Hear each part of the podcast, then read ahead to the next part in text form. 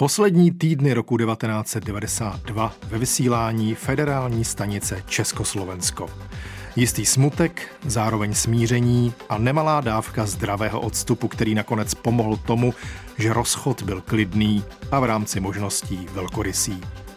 To vše je dodnes znatelné z dobových archivních záznamů Českého rozhlasu, kterými vás v následujících minutách provede Jan Sedmidubský. Příjemný poslech. Archiv Plus.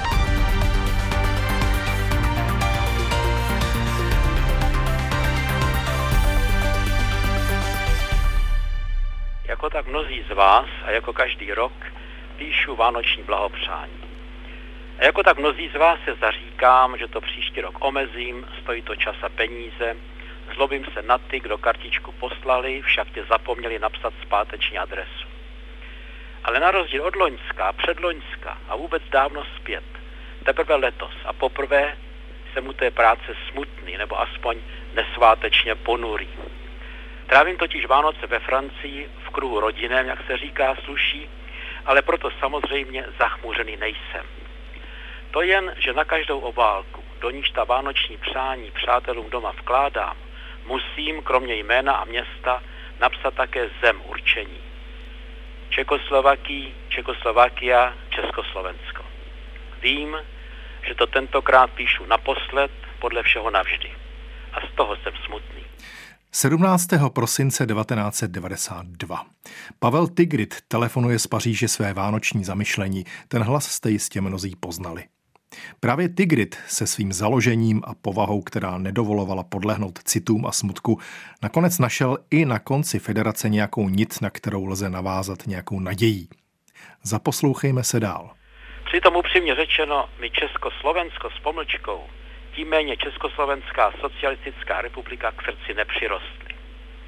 Myslím na to Československo, které vzniklo v roce 1918 úsilím politického a vojenského odboje, domácího i zahraničního, zápasu, v němž nemálo českých a slovenských legionářů za první světové války položilo život. Mohlo by se o těchto Vánocích zdát, že nadarmo. Myslím na to Československo 1918-1938, zvané také Masarykovo. Trvalo jenom 20 let a přece si získalo tak dobré jméno ve světě, že z toho máme prospěch a užitek ještě dnes. Byl to slušně fungující demokratický stát, v němž až do nástupu nacismu v sousední Německu žilo půltuctu různých národností v civilizovaných, zákonem určených a dodržovaných vztazích jako rovnoprávní občané, všichni zastoupení v parlamentě řádně zvolenými poslanci. A komu se zvlášť křiklavě křivdilo, ten se obvykle nápravy dovolal. Když pak v době Mnichova došlo ke krizi, převážná většina občanů byla odhodlána svůj zvenčí ohrožený stát bránit se zbraní v ruce. Byl to opravdu trochu paradox. Stát, za který jsme v roce 1938 byli odhodláni jít do boje, se v roce 1992 už téměř nikomu nechtělo bránit politicky. Jistě, historie úmorných a často ve smyčce se odehrávajících československých jednání, tady je ta pomlčka na místě, z let 1990 až 1992 je mnohokrát popsaná a není cílem tohoto pořadu se k ní vracet. Jejím důsledkem byl pragmatismus na české straně a jistá odevzdanost na straně slovenské. K Pavlu Tigridovi se ještě vrátím, ale teď chci zůstat u jeho úvahy o soužití mnoha národností, tak jak to kdysi platilo v Československu. Právě tohoto odkazu první republiky jsme se rozchodem se Slováky vzdávali. V médiích té doby se objevovaly pravidelně úvahy o tom, zda nepotřebujeme větší vlastenecký zápal a obětavost, abychom sami obstáli, když už jsme byli okolnostmi dotlačeni znovu objevovat českou státnost. A nebo zda naopak nejsme nacionalisté, když se chceme se Slováky rozejít. To bylo už tehdy téma pro prvního českého porevolučního premiéra Petra Pidárta. My jenom proto, že neházíme vejce na prezidenty, se domníváme, že se nás nacionalismus netýká, nepálíme cizí vlajky. Ale on může mít ten nacionalismus rozmanité podoby. Víte, my teď mnoho analogií k dispozici nemáme. My budeme od 1. ledna žít po dlouhých staletích poprvé sami ve státě. Poprvé nebudeme žít v nějakém vícenárodním státním celku. Od 12. století žijeme v různých státních celcích, menších či větších, ať už to bylo České království, nebo potom říše římská, nebo rakouské mocnářství. Vždycky to byly vícenárodní celky. Vždycky byli s námi například Němci. V posledních 74 letech to byli Slováci, ale jednu dobu žili také v jednom státě s námi Rusíni.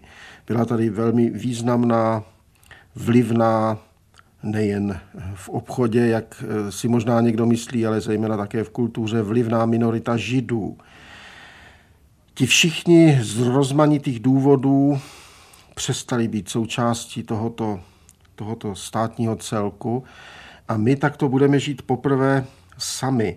A to je vždycky těžší potom, jak si odolat nacionalismu, když toho nepřítele, kterého každý nacionalismus potřebuje, nevidím denně z očí do očí. To je potom daleko snadnější podlehnout nenávisti, znovu nenávisti k Němcům nebo nějakým výčitkám a zášti vůči Slovákům. To je vždycky snadnější, když oni jsou tam někde, za hranicemi. Čili bude ten nárok na nás teď větší a proto znovu opakuji, mluvme o tom. Jedině tak to zaplašíme. Jestli někde mělo platit mluvme o tom, tak to byla samozřejmě parlamentní půda. Ovšem pokud šlo o parlament československý, tedy federální shromáždění, to bylo od podzimu 1992 vzhledem k rychlému rozhodování národních vlád tak trochu v pozici komparzu. Ne zcela. To bychom poslancům křivdili. Museli koneckonců odhlasovat zánik federace. A kdo si chce tuto dramatickou dobu připomenout, lze mu doporučit dodnes napínavý filmový dokument Pavla Kouteckého Zánik Československa v parlamentu. Když nakonec nastala ta dějinná chvíle a federální shromáždění na třetí pokus odhlasovalo zákon o zániku Československé federace, nelze se vlastně úplně divit, že v kuluárech propukla tak trochu bujará nálada, zvlášť v řadách slovenských poslanců.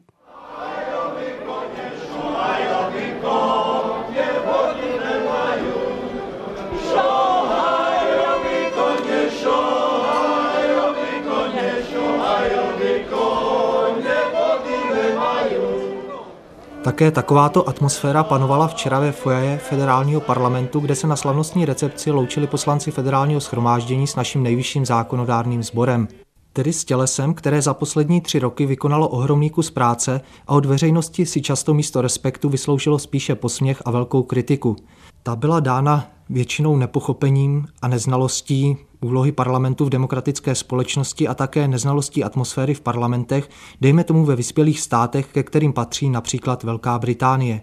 Vždyť před listopadem 1989 jsme vlastně ani pořádně neregistrovali, že federální shromáždění máme a že funguje. Redaktor Radiofóra Petr Hartmann tehdy se svými kolegy pravidelně přinášel reportáže a rozhovory z parlamentu. K očitým svědkům konce Československa v parlamentu patřil také tehdy už bývalý poslanec Michal Kocáb. Patřil jednoznačně k těm, kteří považovali konec společného státu za prohru. Nechávám průchod té nostalgii, kterou mám po tom, že jsme vlastně nezvládli tu šanci, kterou jsme dostali po 18. listopadu.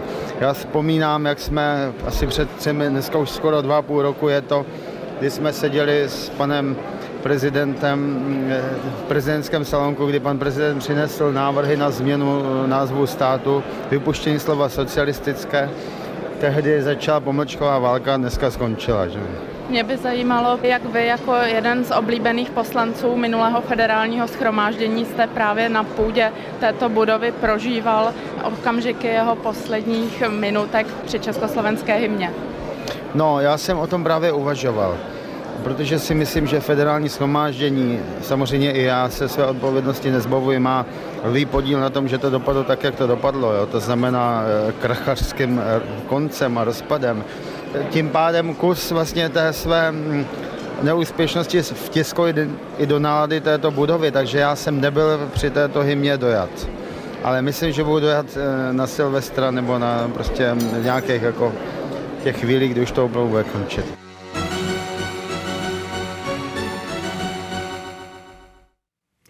Zatímco Michal Kocáb zůstal tak či onak veřejnou osobností po mnoho dalších let, končící poslanec Karol Stome za ODS se po zániku federace z politického života vytratil. No, uvědomili si člověk, který zachytil ještě druhou světovou válku jako já, protože patřím už těm starším a celou tu peripetii a vlastně celý svůj produktivní věk téměř prožil v minulém totalitním režimu, tak se nemůže ubránit jisté nostalgii, protože v listopadu 89 jsme si představovali budoucnost jako československou. To je jedna věc. V průběhu doby ovšem bylo vidět, že tato záležitost není tak jednoznačná, jak se jevilo, a já jsem nabyl dojmu, že osud Československa je k zvážení tehdy, když název státu, já jsem tehdy propagoval dvojazyčný název státu, jakousi informačním šumem byl interpretován tak, že pro Slovensko to neplatí, ale jenom pro Čechy, tak už jsem viděl, že je jaksi zlé z hlediska zachování Československa a tohle je výraz reality. To je jaksi jedna záležitost. Druhá záležitost je ovšem mírně optimistická, neboť se domnívám, že se uvolní ruce a že určitý druh samostatnosti a určitého režimu si každý musí zkusit, aby poznal, co to obnáší. No a ten třetí je taková ta záležitost profesionální, kde si říkáme, jestli dostojíme všem těm představám, kterým jsme dali zákonný rámec. Tak to je taková ta nejistá část toho uvažování. No, ale jinak jako já osobně se existenčně necítím ohrožen a já jsem mírným optimistou, že myslím, že oběma může být dobře. Samozřejmě nastával problém, co s končícími poslanci. Úvaha rovnou je převést do nově ustavené horní komory českého parlamentu se neuchytila. Senát u nás vznikl až o 4 roky později a na Slovensku na něj nedošlo vůbec. Další nejasnou položkou v řadě otázek při rozpadu Československa a vzniku 2 nástupnických států byla otázka médií. Dokladem je i ukázka z vánoční listárny Radiofóra, kde mimo jiné komentátor Jiří Jež spolu s básníkem Miroslavem Kováříkem interpretovali některé posluchačské dopisy. No tak mně chodí také hodně dopisů ze Slovenska. Už mě tam dokonce 2krát pozvali, aby prý viděli, jak vypadám. Teď zrovna jsem byl v Liptovském Mikuláši a hlavním námětem diskuse bylo to, jestli nás po novém roce také tam uslyší. Musel jsem odpovídat velmi skepticky. Tím ostatně končí i dopis pana Ladislava Doši z Bratislavy. Mirku Kováříku, já jsem ti to přeložil radši do češtiny. Jsem spíš orientován směrem ke křesťanským hnutím. Ale i zde je velmi široké názorové spektrum. Směr národní, nostalgie za slovenským státem, ale také se vyskytuje orientace na moderní křesťanské demokratické strany Západu. Na Slovensku je to všechno strašně rozbité. Největším jedem, drogou je nacionalismus, demagogická hesla. Na politicky neuvědomělé masy je to nejúčinnější ohlupovací prostředek. Teď máme hrůzu z toho, že zanikne Československý rozhlas a F1. U nás, i když jsme blízko Moravy, nemůžeme zachytit žádnou jinou televizní či rozhlasovou stanici z České republiky. To zase budeme nuceni sledovat jen Vídeň. Posloucháte Archiv Plus. Osobnosti a události ve zvukových vzpomínkách. Najdete ho také na webu plus.rozhlas.cz, aplikaci Můj rozhlas a v dalších podcastových aplikacích. U mikrofonu je Jan Sedmidubský, vy posloucháte Archiv Plus, tentokrát střípky z posledních dnů a týdnů vysílání rozhlasové stanice Československo v roce 1992. Nejenom občané Bratislavy tehdy nevěděli, co se jim objeví při zapnutí televizoru po novém roce 1993. Mediální zákony se psaly ve spěchu a na poslední chvíli. Svědčí o tom rozhovor s poslancem Janem Kasalem, ze kterého vyplývá, že ještě 22. prosince 1992 v tomto směru nebylo jasno. Proč KDU-ČSL se zdrželo hlasování, řeknu pracovně, při transformačním návrhu zákona televize a rozhlasu? Když začnu od začátku, mám za to, že toto neměla být poslanecká iniciativa, že to měl být návrh vlády České republiky. Jedná se totiž o příliš mnoho. Budu-li pokračovat, nedošlo, a to není žádné tajemství, ke konsenzu pro nás významné oblasti, to znamená, jak mají být rozděleny kanály televize. My jsme prosazovali a žádali, navrhovali, aby byly dva kanály v tuto dobu, aby byly dva kanály jako veřejnoprávní a jeden, aby byl zprivatizován. V případě, že bychom přijali a podpořili návrh, který byl podán navrhovateli, to znamená dva privatizované kanály a jeden veřejně právní, tady by cesta zpátky byla velice složitá. Tady bychom se nevyhnuli něčemu, co by v minulosti se asi nazývalo znárodnění nebo zestátnění.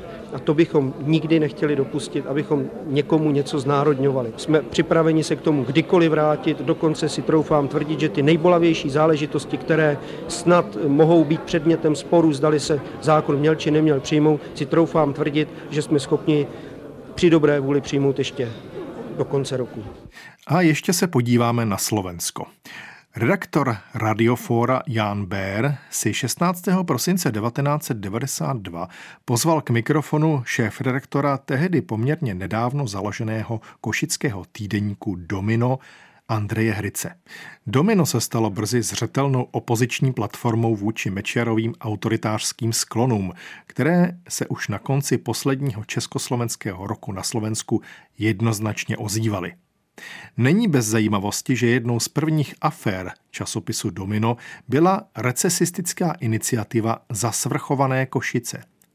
Jak je možná známo, právě východní Slovensko patřilo k baštám společného státu s Čechy a, lidově řečeno, dostávalo to dost sežrat. Odrazu jsem zjistil, že je tu obrovská skupina obyvatelstva, ani dnes neváhám tvrdit, že většina, ktorá je povolebným dianím v našom štáte zhrozená a predstavovala si náš život, zvlášť po tom, čo sme prekonali 40-ročnú totalitu, celkom ináč. Ako prvý ste vo svojom týždenníku uverejnili svojho času výzvu Za svrchované Košice a to Domino preslávilo viac menej celoštátne. Ako to vtedy vlastne bolo? No, nešlo nám o slávu. Iniciatíva, ktorú zverejnilo Domino vo svojom 4. čísle, nevznikla ako novinársky článok ani ako politický dokument. Bola to viac menej recesia jediného autora, pôvodne určená zda len na prečítanie v kruhu svojich priateľov. Keď som sa k nej dostal, zapôsobila na mňa ako mimoriadne vydarená paródia na nezmyselné snahy o inštalovanie Slovenska za pupok sveta.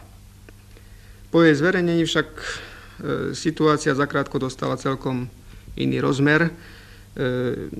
Hysterické ohlasy provládnych médií a vážny záujem tisícok Košičanov podporiť ju spôsobili, že bolo treba zaoberať sa otázkou jej realizácie a jej postupného programového snaženia. Do tejto chvíle, hoci podpisová akcia už dávno nebeží, máme v redakcii približne 5000 podpisov, pričom je zaujímavé, že mnohé z nich pochádzajú z iných miest a obcí Slovenska a niekoľko i zo zahraničia. V najnovších číslach Domina sa objavuje náznak konfliktu s premiérom Slovenskej republiky Vladimírom Mečiarom. Nie ste na Slovensku prvé takéto noviny postihnuté týmto spôsobom. O čo ale ide vo vašom prípade? Pán premiér ako človek, ktorý hovorí vždy len pravdu a nič iné, len pravdu, zdôvodňuje svoje zlé vzťahy so slovenskými novinármi ich spôsobom písania o veciach verejných a iste si preto uvedomuje, že aj novinár má právo na to, aby boli o ňom a o jeho novinách zverejnené iba pravdivé informácie. V rozhovore pre tlačovú agentúru Slovenskej republiky a pre Pravdu však pred časom tvrdil, že popri v novinách Rudé právo zverejnilo aj košické Domino, o ňom články, podľa ktorých mal znásilniť 14,5-ročné a 17-ročné dievča a podľa ktorých bije svoju manželku. To ale nie je pravda. Domino píše o pánovi Mečiarovi i o celej vládnej politike naozaj veľa a nešetrí kritikov, ale veľmi sa bráni sklzávaniu do nekultúrnosti a do nechutnosti. Preto môžem znovu potvrdiť, že údaje o eventuálnych spôsoboch zaobchádzania pána premiéra s manželkou ani o jeho znásilňovaní dievčat spomínanej vekovej kategórie Domino nikdy nezverejnilo. V tomto zmysle som mu poslal 20. novembra list, v ktorom som ho žiadal o ospravedlnenie do 10. decembra prostredníctvom Pravdy a tlačovej kancelárie alebo tlačovej agentúry Slovenskej republiky.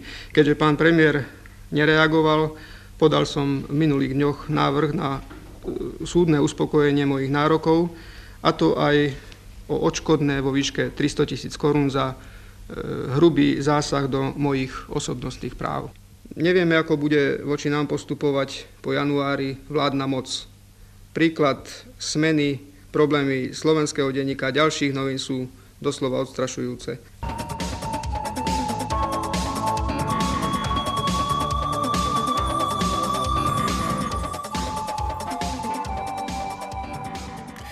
poslední slovo bude dnes opět patřit Pavlu Tigridovi, který na závěr roku 1992 nakonec vyslovil svou víru v občana a jeho schopnost přenést se přes politické krize a znovu se nějak zasazovat o to, aby obstál jak on, tak jeho země. Ta víra se hodila na konci roku 1992 a hodí se i dnes. Ale dost vzpomínání. Co bylo, bylo a kdo už se na to dnes pamatuje. A přece, ať už jsme jako lidé, jako občané všelijací, a věru, že jsme, neseme v sobě leco z lidsky a občansky dobrého, pozitivního, vstřícného, uváženého, co nakonec, i když ne vždy, ale často, převáží nad nezodpovědným, zbrklým, nenávistným. Jestliže tomu tak aspoň z části, aspoň trochu je, pak to přece jen musí mít nějaký zdroj, nějakou návaznost. Myslím si, i když to asi nelze dokázat, že to mimo jiné vede k té prvorepublikánské tradici.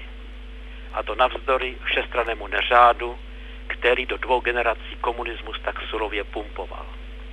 Jak si jinak vysvětlit, že při všech občanských necnostech, těch skutečných i těch, které si často mazochisticky přisuzujeme, zřejmě nosíme kdesi hluboko v sobě přesvědčení o parlamentní demokracii jako o nejlepším způsobu správy věcí obecných.